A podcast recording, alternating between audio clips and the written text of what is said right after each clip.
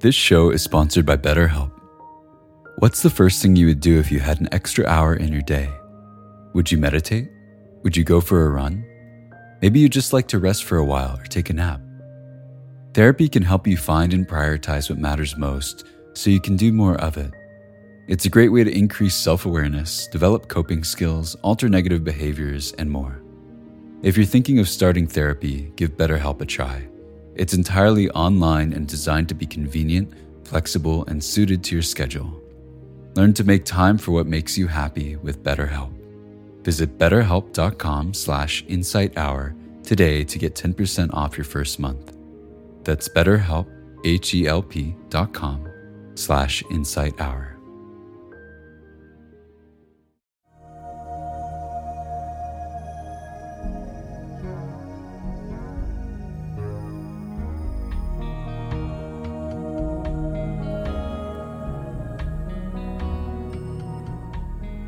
Welcome to the Joseph Goldstein Insight Hour. This podcast is an expression of our shared interest in self discovery. Join Joseph as he shares his deep knowledge of the path of mindfulness. If you are interested in supporting this podcast, please go to BeHereNowNetwork.com slash Joseph.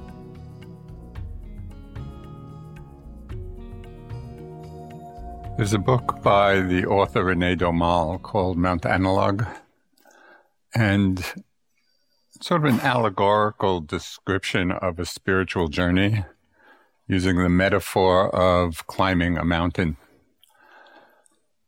And he has some very good advice about how to undertake this journey. He said, Keep your eye fixed on the way to the top but don't forget to look right in front of you. The last step depends upon the first. Don't think you're there just because you see the summit. Watch your footing. Be sure of the next step.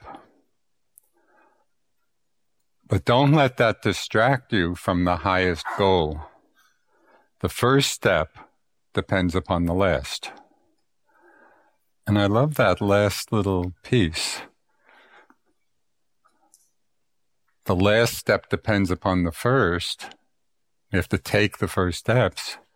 But the first step also depends on the last. And so, even though we're at or toward the beginning of the retreat, this evening I'd like to talk a bit about the end of the path because the direction of our journey, the direction of our first steps, depends on our understanding of what the last step is. And so it's helpful to have that comprehensive view of the direction that we're going in. So, the French philosopher and political activist and mystic Simone Weil, she wrote, what people are looking for is not wrong, but they are looking for it in the wrong place. That's us. You know, although we may call it by many different names, we might call it love or peace or enlightenment or awakening. In some fundamental way, what we're all looking for is a genuine happiness. Now, a lasting kind of happiness, sense of completion, a sense of fulfillment. And this is precisely what the Buddhist teachings are about. They're about finding or realizing or awakening to this potential that's within us. The problem is, as Simone Weil says, most of us are looking for it in the wrong place. And it's just this misdirected craving for happiness. It's our misdirected desire for happiness that keeps the whole wheel of samsara. It's the Buddhist term for just the endless cycle of conditioned existence. It's our misdirected desire for happiness that keeps us bound to this wheel. endlessly turning. And so the Buddha talked to this very directly. And often he would be talking to the order of monastics, and he'd refer to them as bhikkhus. But bhikkhus, in a more general sense, also means everyone on the path. Everybody walking on the path could be referred to as a bhikkhu. So when you hear this, as the Buddha, you know, gives his teachings, and he says bhikkhus, he's talking to you. So listen, you know, with that, with that ear. Bhikkhus. I do not envision even one other fetter, fettered by which beings go wandering and transmigrating for a long, long time, like the fetter of craving. That's very explicit. You know, he really nails what this quality of mind is that keeps us transmigrating even within this one lifetime, just through all the ups and downs of our lives. So, what is craving? Although we're familiar with that word, it's not, a, it's not an esoteric word.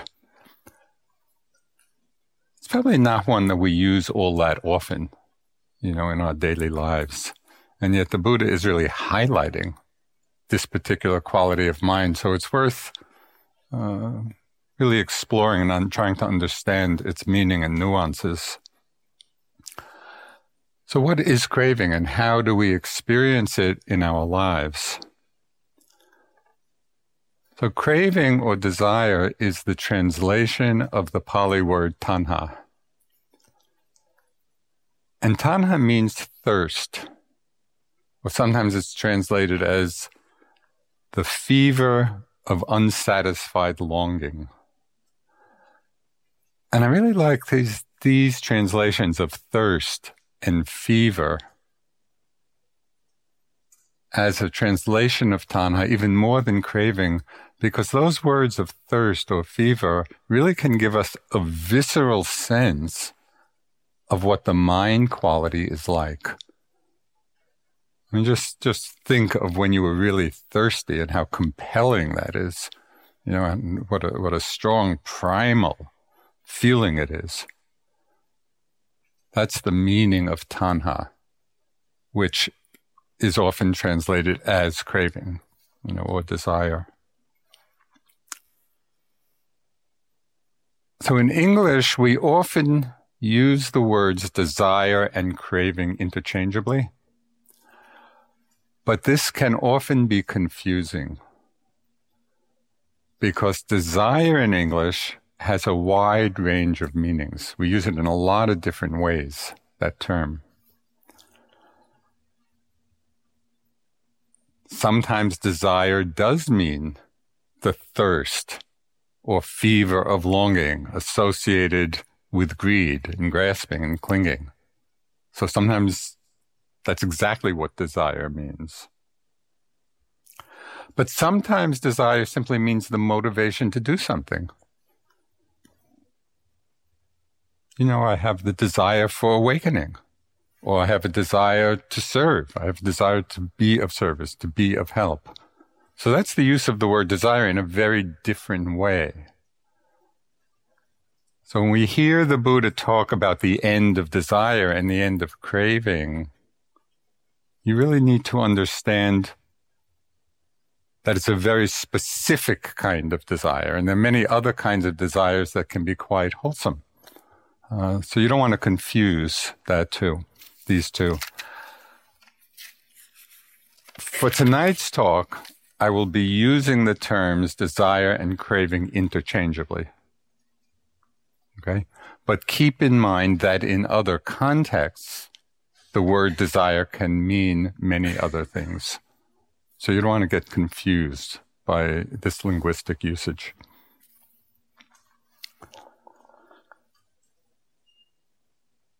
The Buddha pointed out, with his usual incisive clarity, some particular fields of craving that misdirect us from the happiness and from the peace that we aspire to.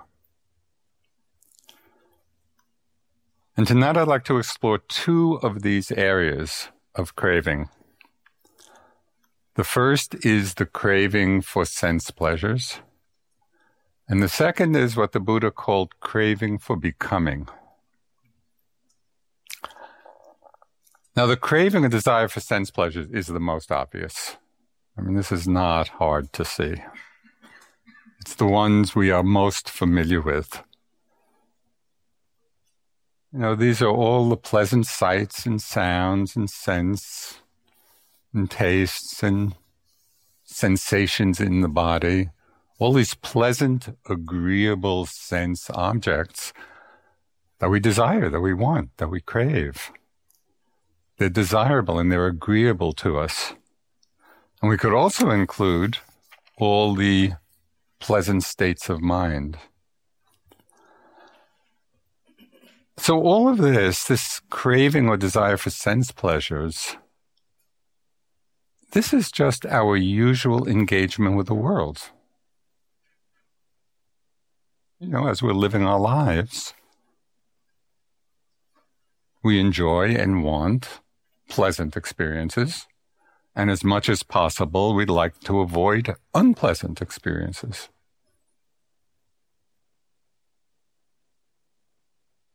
Do any of you crave unpleasant experiences? Uh, may, there may be, but it's not common. you know, it just seems so natural. It, it, seems completely natural that, of course, we, of course, we want pleasant things and we want to avoid unpleasant things. So this, this just seems completely natural and normal, and it is. But here, right here, is where the Buddha begins a very interesting analysis of this situation. He did not condemn sense pleasures as being sinful. So that's that's not at all part of the Buddhist framework. Rather, in his analytic and we might even say scientific introspective approach, he began to ask some very pointed questions about his life experience. The first question he asked of himself What is the gratification in the world? That's a fundamental question of what gratifies us in the world, in our experience. And as a young prince, as it's told, he enjoyed the whole range of sense pleasures. You know, he led, he led a very privileged life in that sense and was fully immersed in the enjoyment of these pleasures.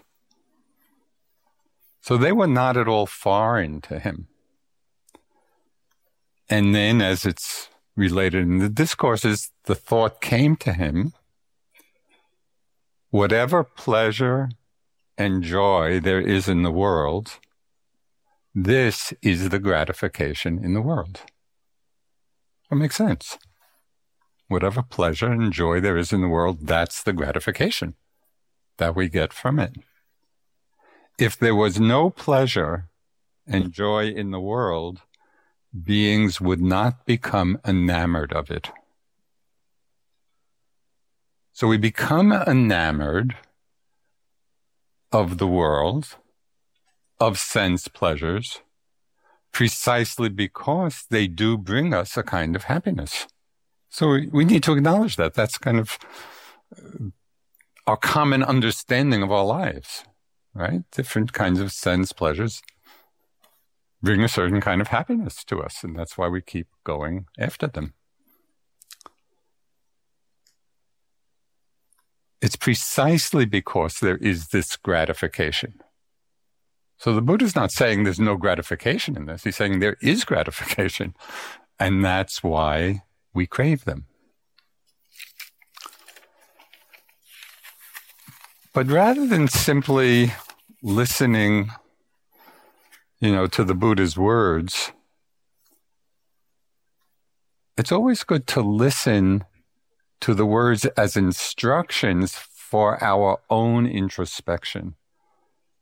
Because it's not about, oh, the Buddha said this and we either agree or we disagree. That's not the point at all. The Buddha is pointing to something and he's inviting us to look at where he's pointing so we can see for ourselves. So we can take the very same questions that he asked of himself and ask it of ourselves.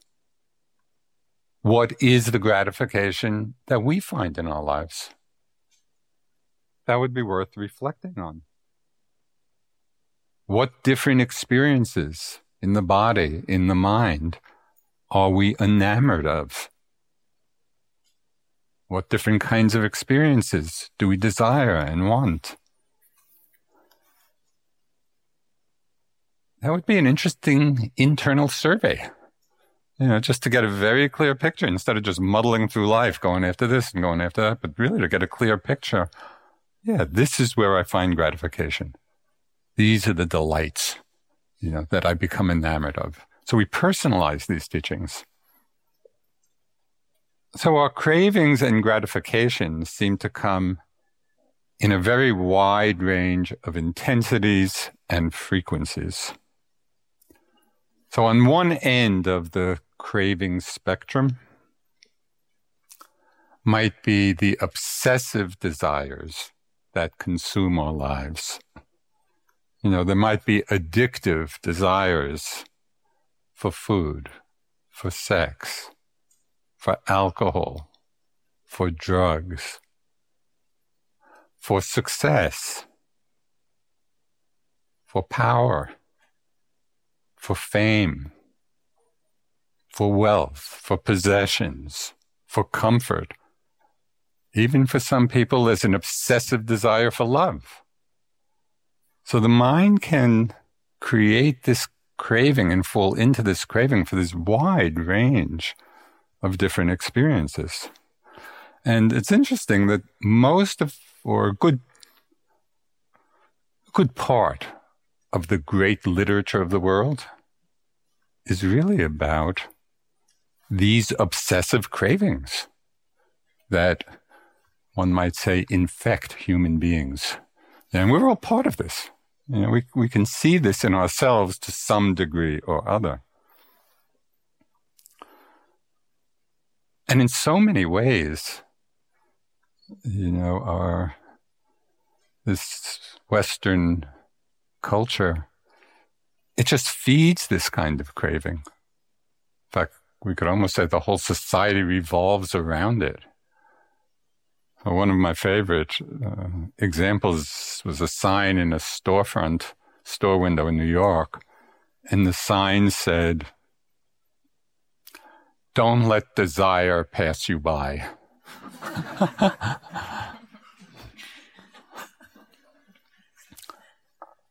the country would probably collapse if we let desires pass us by. So that's the message, you know, we, we grow up with that of feed the desire, feed this as if it's a good thing. So it, it takes a lot of care to begin to unpack this conditioning within ourselves because it is so pervasive. Or we may have sense desires and cravings and wants, not necessarily on this obsessive level, you know, that's consuming our lives, but still may be the driving force behind many of our actions. Now, what drives us to do things in the world? And there'll be a, a wide range of motivations, but it would be very interesting to pay attention to see to what extent its desire or wanting or craving sense pleasures that are driving our actions. Just so we get a clear picture of our lives and the choices we're making.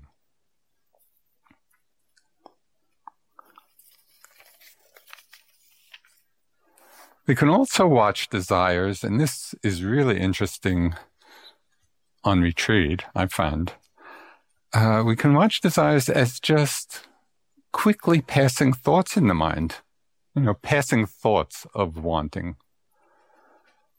And what I found interesting is to see even these light passing thoughts, to often see how deeply persistent they are. And I've had many, many examples of this being on retreat. I could be sitting and walking you know, maybe during walking meditation, the thought will come, oh, a cup of tea would be nice. And I just watch it come and go. Take a few more steps. Oh, yeah, a cup of tea. And take a few more steps, just let it come and go. Cup of tea, a few more steps, cup of tea. And at some point, go get the cup of tea. so it's like this, te- it's like a blade of grass, you know, pushing up through cement this very small thing, but with such deep roots. Craving and desire is a primal energy within us. So even though at, you know, in particular situations, the content may seem trivial, the energy behind it is not trivial. So we really want to begin to explore, you know, this this part, this aspect of our lives, because it plays such a powerful role. It's also very helpful to see how seemingly trivial desires, momentary desires, can sometimes strengthen into really strong habits. We go from I want to I need to I must have. You know, and that becomes the trajectory. Just as a totally ridiculous example of this powerful tendency. So I was on a self retreat at home and I was just in the habit of enjoying cup of coffee in the morning for breakfast, you know, kind of get the whole system going.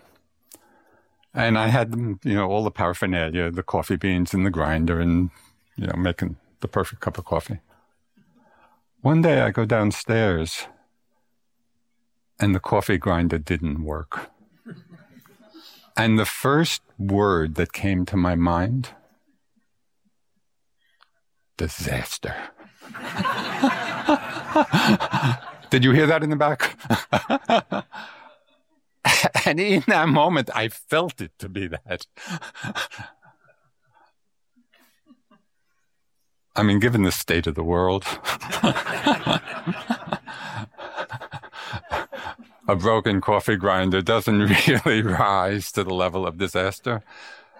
But it felt like that because of the power of the habit and the power of the wanting, the power of craving. it was so, I mean, I had to laugh at it, you know, finally.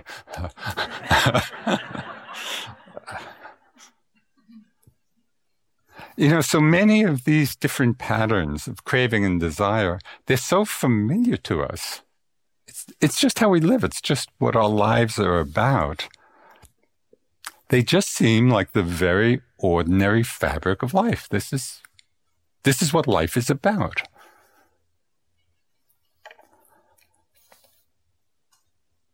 And because there's so much a part of who we take ourselves to be, you know, we really, in a way, define ourselves and define our personality by the things we want and things we desire.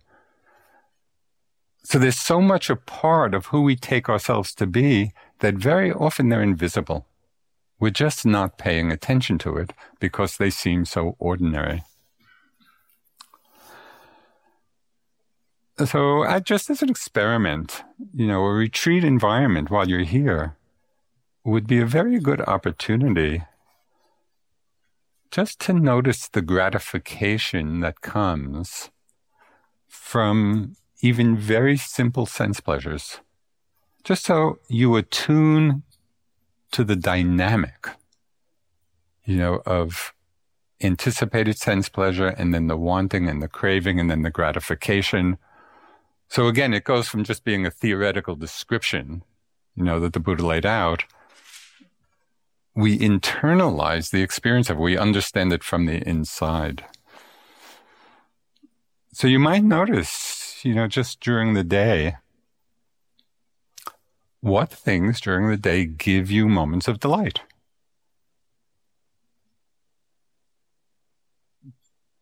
Here, they're probably limited, but there are enough. You know, what do you become enamored of? Even on a, you know, a slight scale. Maybe it's lunch. You know, if, uh, you know, all the good food and you can feel that kind of. we'll back up a minute. Notice the difference between when you're doing walking meditation back and forth and when you're walking to lunch. You might be walking just as slowly. Energetically, this. we're enamored, you know, we're desiring, we're craving that pleasant hit. Or maybe it's, you know, the hot shower in the morning, or a particularly delectable moment is when after a long day and you just lie down in bed, you know, that first moment, ah, it's delightful. and we do become rather enamored of it.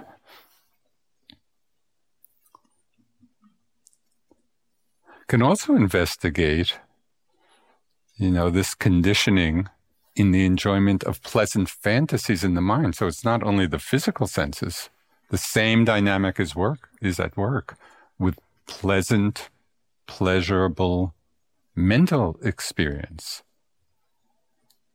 You know, it's it's possible to spend a long time on retreat just immersed and lost in pleasant fantasies.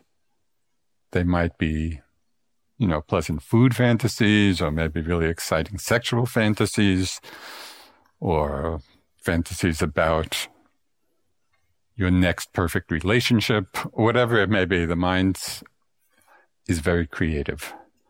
And we can spend a long time just enjoying the pleasure of these kinds of experiences. So at some point, in this investigation, one might resonate with the Buddha's words whatever gratification there is in the world, that I have found. Now, that seems like a very ordinary statement. But that would be really useful to reflect on. Whatever gratification there is in the world, that I have found. So we've all enjoyed endless number of agreeable things. Do we have that sense that whatever gratification there is in the world, that I have already found? Or are we still holding out for some fantastic new taste? or some unbelievably pleasant touch sensation? Or do we still have the hope that there's something else out there that's going to do it for us?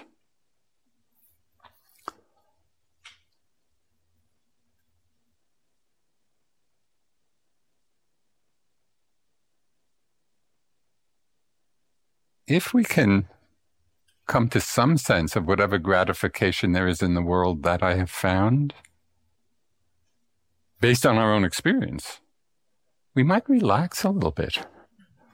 You know, and instead of that endless quest for the next hit of something, it's not going to be really any different than any of the previous pleasant hits that we've already had. But we're seduced. You know, oh, the next one is going to be the big one. Okay, the Buddha did not stop in his understanding of gratification and what provides it. He then went a bit further in his exploration.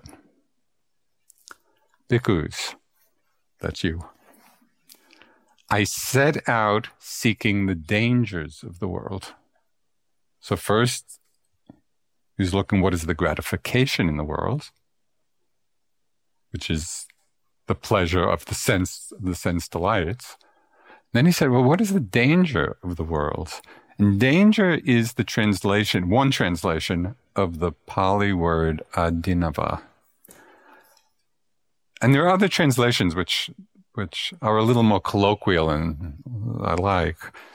So we might think of this as what are the drawbacks of the world, or the disadvantages, or the downside of things. And he continued, and whatever dangers or downsides there are in the world, that I have also found.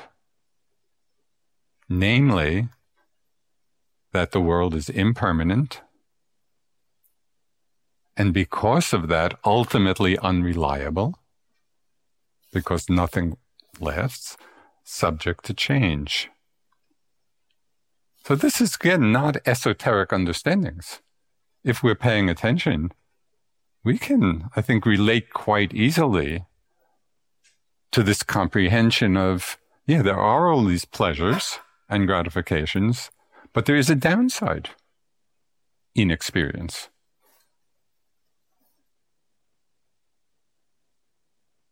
Downside is that things are impermanent, unreliable, subject to change. But here's where most of us and the Buddha may take slightly different paths. For us, how many times when things are really good, when things are going well, they're easeful, we're enjoying our lives, you know, things are just rolling along in an easeful way. How often do we have enough interest and foresight and wisdom right in the midst of those good times to ask the question, well, what's the downside here? Mm, when I look at my own experience, not that often. Mostly I'm immersed in just the pleasure of, of the enjoyment. But that's, of course, what makes the Buddha the Buddha. He didn't, he didn't just stop in that. He said, okay, in the midst of this, acknowledging that there is that kind of sense gratification. So he's not denying that, but in the midst of it, he asks that further question. Well, right in the midst of this experience, is there a downside? Is there a drawback? So there are several ways of understanding what these drawbacks of sense pleasures are. And again, it's worth just reflecting on it in our own lives because we're so easy to, we're so easily seduced by the gratification. You know, we don't often look underneath. So one of the downsides, one of the drawbacks, is that in the end, these sense pleasures don't deliver on their promise of happiness. We think they will, and we hope they will, but they don't. Precisely because they don't last. You know, we, we believe that they'll bring us happiness because of the pleasant feelings that come when we have pleasant sense experience. You know, there's, there's a pleasant feeling that we enjoy.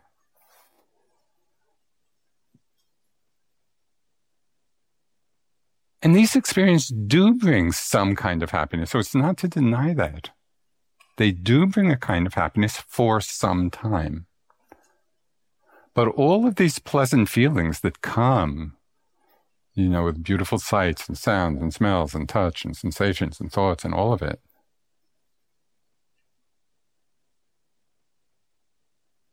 with all of those pleasant experiences, the pleasant feelings associated with them are very, very transitory. And we know that. This is what's so amazing to me. You know, when we look back on our lives and look back on all the pleasant things we've experienced in our lives, which are countless. But when we look back, their ephemeral nature is so apparent. It's like, where are they now? You know, where's the pleasure of lunch now? yeah, totally gone. So, what's so amazing to me is we know this when we look back. But when we look ahead, in anticipating the next pleasures, we just forget what we just learned.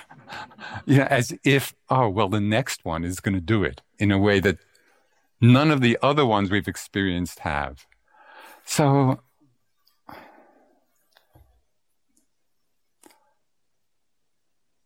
our minds are a trip. you know? And for me, the interest and the, the power and the kind of uh, delight in the meditation is just, you know, learning the tools for examining and understanding our own minds and our own hearts and how we get involved in things that just create more suffering and how it's possible to disentangle from that. That's really what we're doing here. It's, it's this exploration of your own experience.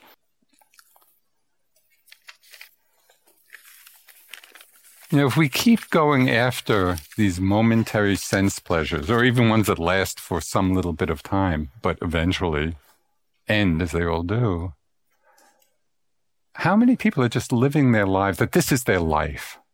You know, it's just always looking forward to the next pleasant hit of something.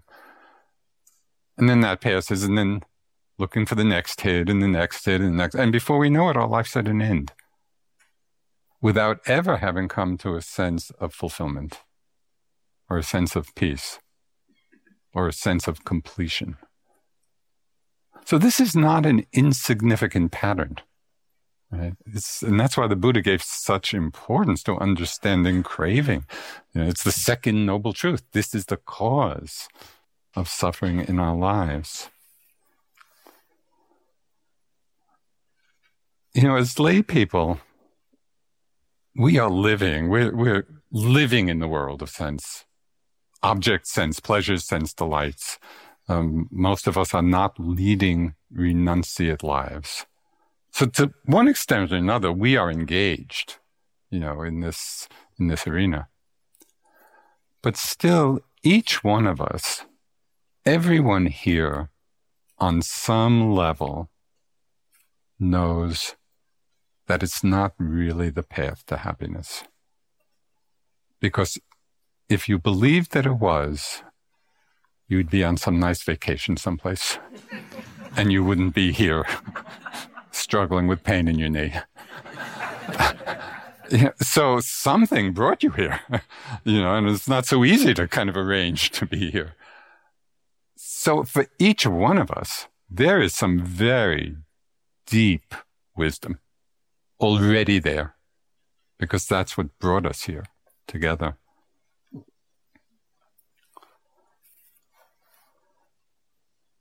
I mean, we, we all understand on some level that a growing realization of the Dharma really does open up vast potentials for a much deeper kind of happiness.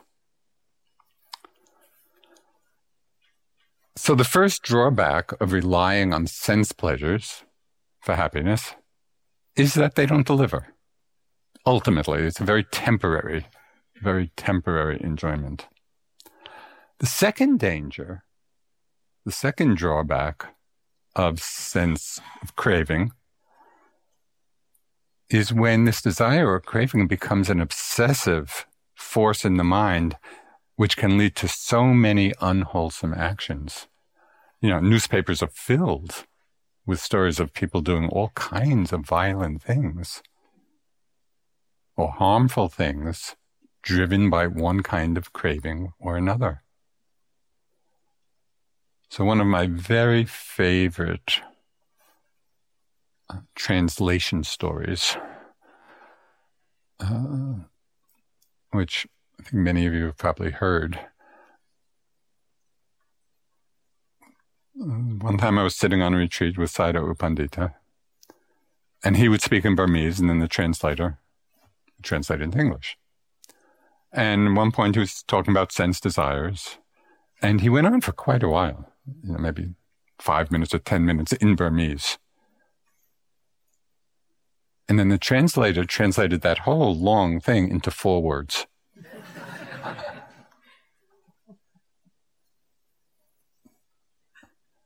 Lust cracks the brain. Lust cracks the brain. It does. Have you noticed? When that's strong, when that's really strong in the mind, it could be lust for anything, but when that's strong, we go crazy. And, and people do so many harmful things driven by that energy. So we need to take care. It's not the, the craving, the force of craving. It's not only about kind of the little broken coffee grinder and the disaster that that was. Sometimes craving really is a powerfully destructive force. And we see it in the world. You know, it's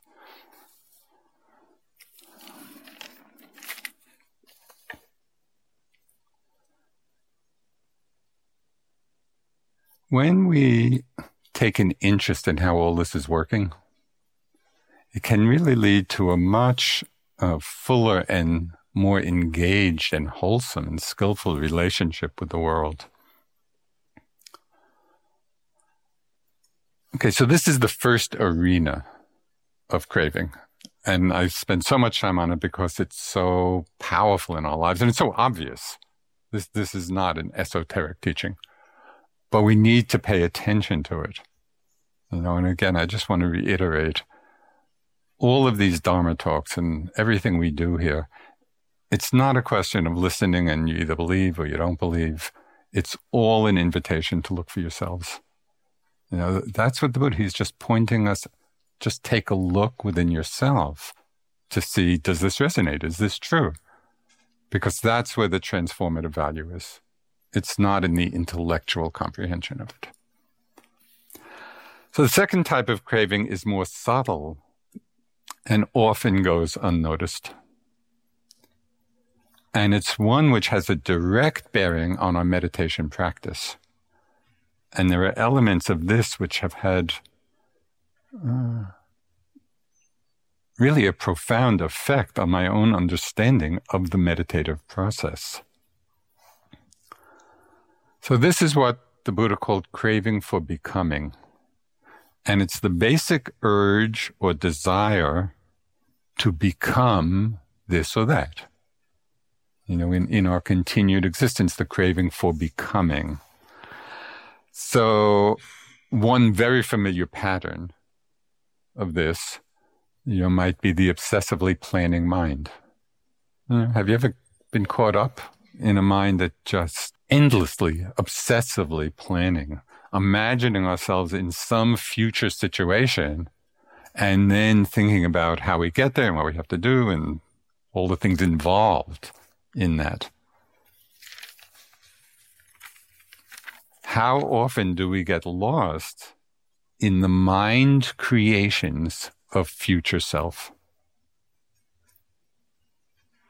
So, again, another interesting observation for you as you go through the day. Just keep keep just an eye out or a general sense of how much time the mind is lost in either past or future. It's a lot. You know, our minds just get caught up in this desire for becoming, and then all the thought and emotion that goes with that. So just keep in mind, being lost in these thought fantasies is desire for becoming. But there is a way of planning is a useful tool of the mind. And this is not to suggest we should never plan, but there is a huge difference between planning and being grounded in the moment, knowing we're doing it, thinking it through and coming to the end of it, but really being grounded in the present moment. There's a big difference between that and, as I'm sure you well know, being lost in the thought fantasies that just keep repeating themselves. So pay attention to that, you know, and really see that. One of the one of the most striking experiences of craving for becoming very easy to observe is the feeling of rushing. You know, what, what does rushing mean? What's that feeling like? And we're all familiar with the feeling, but it's when we're ahead of ourselves. It's when the mind is already at its destination before we get there, or already doing what we're aiming to do, but we're still here. You know, and it's that toppling forward energy. Mm. You know, a famous line from James Joyce from the Dubliners collection of stories. Mr. Duffy lived a short distance from his body. you know, that's us. A good part of the time, we're living a short distance from our bodies. We're ahead of ourselves. So, what is that? That's a kind of craving for becoming. It's like we're not settled back in the moment. We're wanting or craving. And it's creating a very unbalanced energetic, energetic system.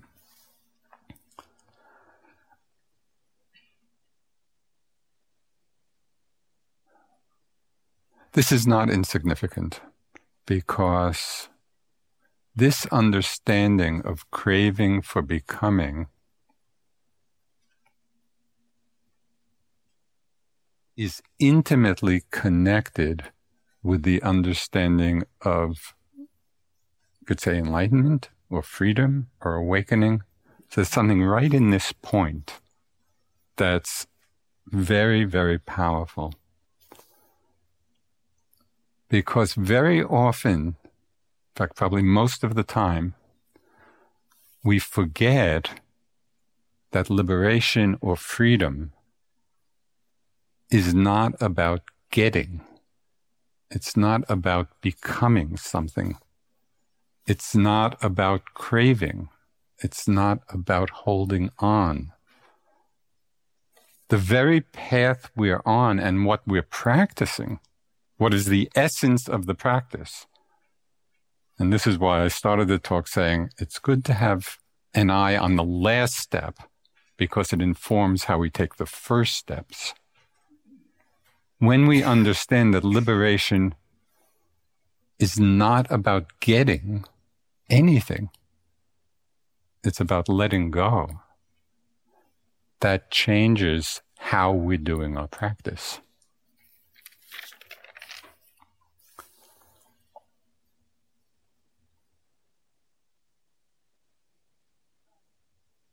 Are you familiar with the experience when you're sitting, and could be in the walking too, but I've noticed it a lot, you know, in my sitting meditation. And what I'm going to be talking about now is really quite subtle, but I think obvious enough that you will recognize it. Is when we're sitting and we're just, you know, with our experience, the breath, the sensations, or whatever it is, and we're just there and pretty easeful way. But have you ever noticed uh, just this very subtle tendency to be leaning into the next moment? It's, it's like we're leaning into the process. We're with this in order for this. We're taking this breath in order for the next thing to arise. So it's that slight forward leaning that is craving for becoming. A few years ago, I was on self retreat and I had a really vivid and in some way transformative experience of just this process. There's a line in the suttas, in the discourses, that's repeated quite frequently. It's a line that sometimes is said, people will say it as an expression of their awakening moment. And sometimes it's a line that when people hear it, they get enlightened.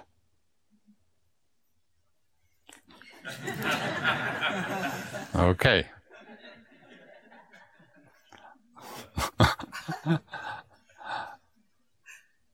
Whatever has the nature to arise will also pass away.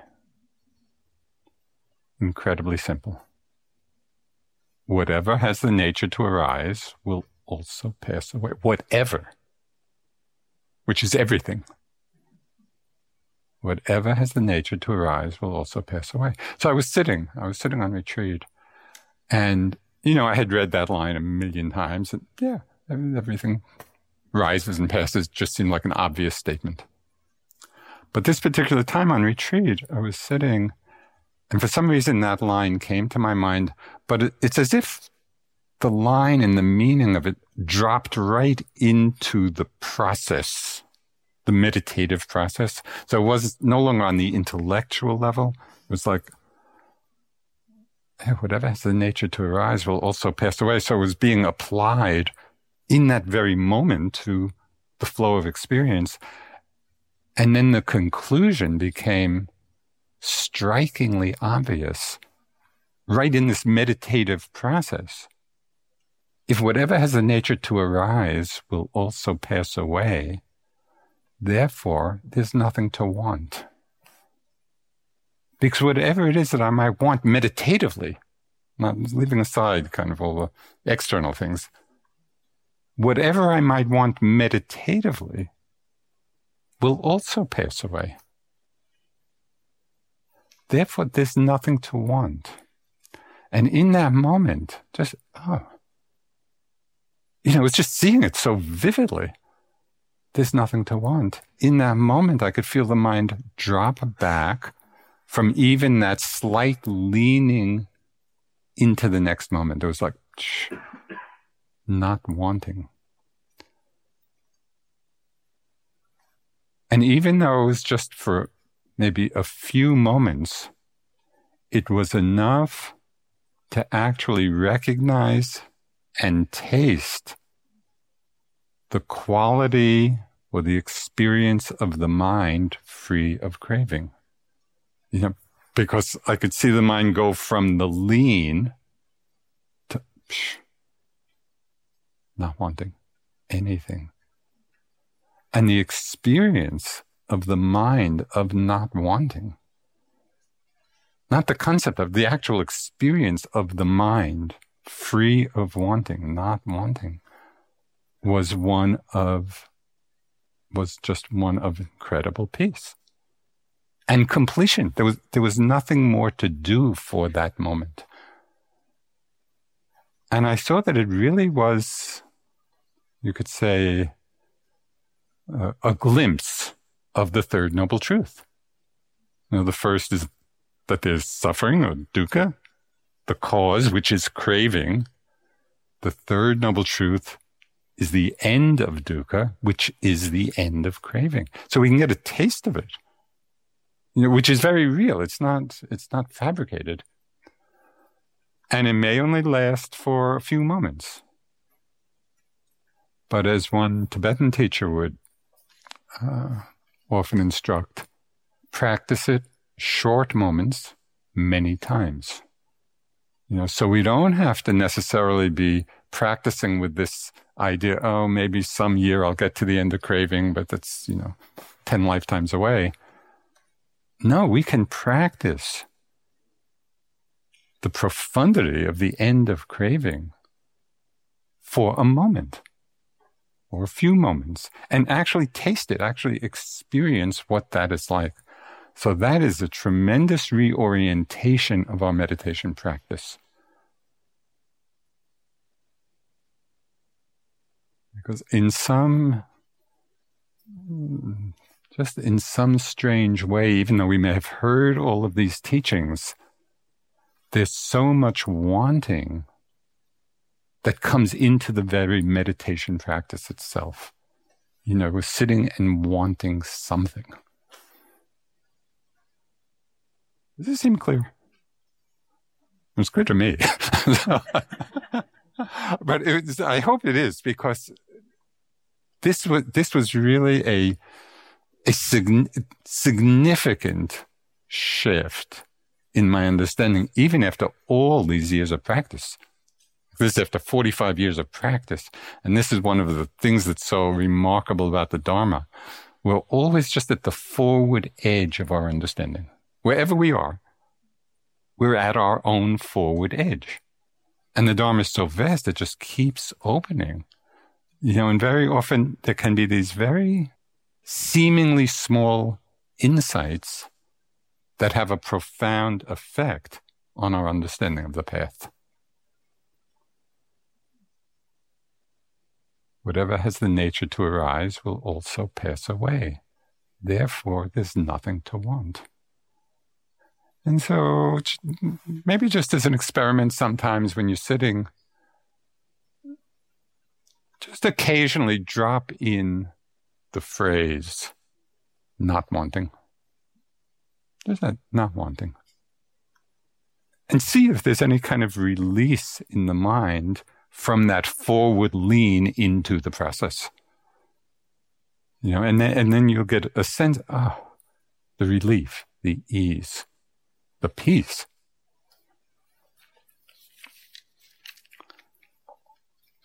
So in the early morning of the Buddha's enlightenment, it said at the first appearance of the morning star, when the Buddha realized full enlightenment, full awakening, it said that these words came to his mind. Realized is the unconditioned. Achieved is the end of craving. It couldn't be more explicit. Right? He's just telling us what the nature of the free mind is, what the nature of the mind at peace is. And again, we can touch it, we can taste it, we can experience it even briefly. Short moments many times. And it transforms our understanding, our understanding of our lives and all the choices we make, and our understanding of the path and how we're practicing.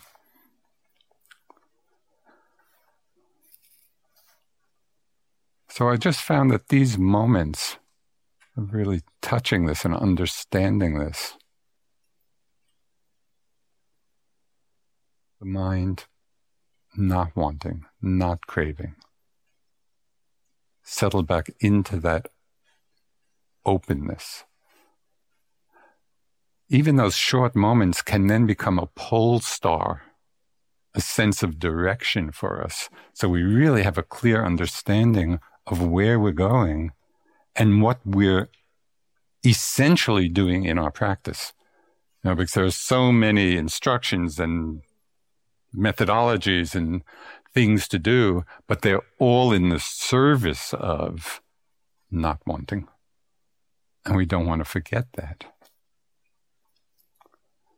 So I'll just close with just a few lines from the Sufi poet Hafez.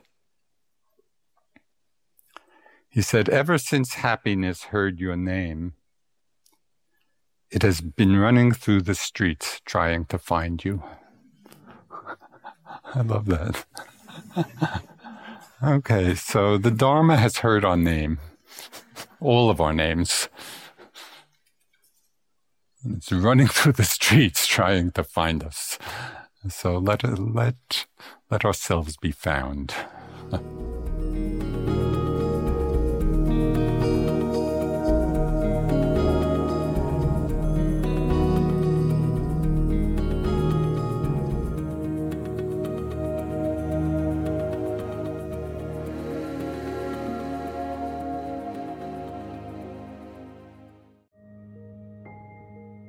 This show is sponsored by BetterHelp.